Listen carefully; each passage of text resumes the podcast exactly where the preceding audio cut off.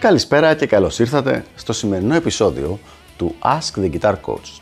Η σημερινή μας ερώτηση είναι η εξής. Ποια θεωρείς ότι είναι η πιο δύσκολη κιθαριστική τεχνική; Μια πολύ ωραία ερώτηση λοιπόν και υποψιάζομαι ότι η απάντηση δεν θα είναι αυτή που περιμένει ο περισσότερος κόσμος. Θεωρώ το πολυφωνικό tapping την πιο δύσκολη τεχνική στην ηλεκτρική κιθάρα. Τι είναι το πολυφωνικό tapping?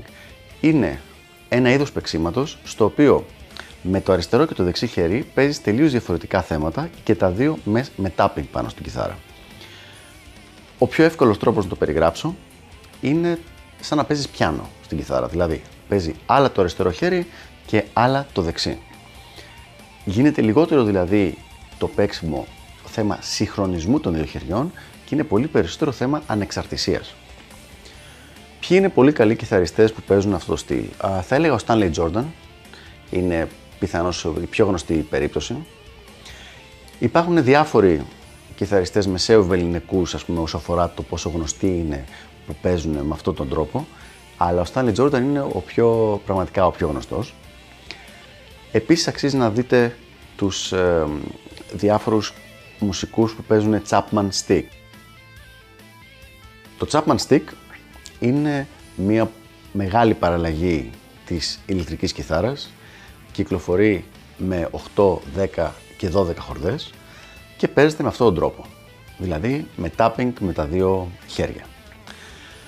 Αυτός ο τρόπος παίξήματος λοιπόν έχει πάρα πολλές δυσκολίες γιατί χρειάζεται να ξεχωρίσεις τελείως τα δύο χέρια και πλησιάζει όπως είπα και πριν πολύ τον τρόπο παίξήματος του πιάνου.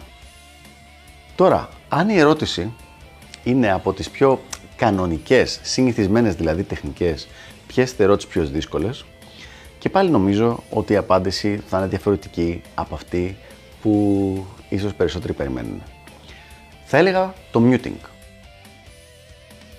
Το muting, και δεν εννοώ το palm muting, το οποίο το κάνουμε στη ρυθμική κιθάρα ή και μερικές φορές σαν εφές στη lead, το muting είναι η διαδικασία με την οποία σταματάμε το θόρυβο στην κιθάρα. Δηλαδή όταν παίζουμε κάποιες νότες, το να μιουτάρουμε όλες τις υπόλοιπες χορδές. Αυτό είναι μια τεχνική η οποία στα προχωρημένα επίπεδα γίνεται αρκετά αρκετά δύσκολη και θεωρώ ότι είναι και πάρα πολύ σημαντική. Το έχουμε συζητήσει και σε προηγούμενο επεισόδιο του Ask the Guitar Coach.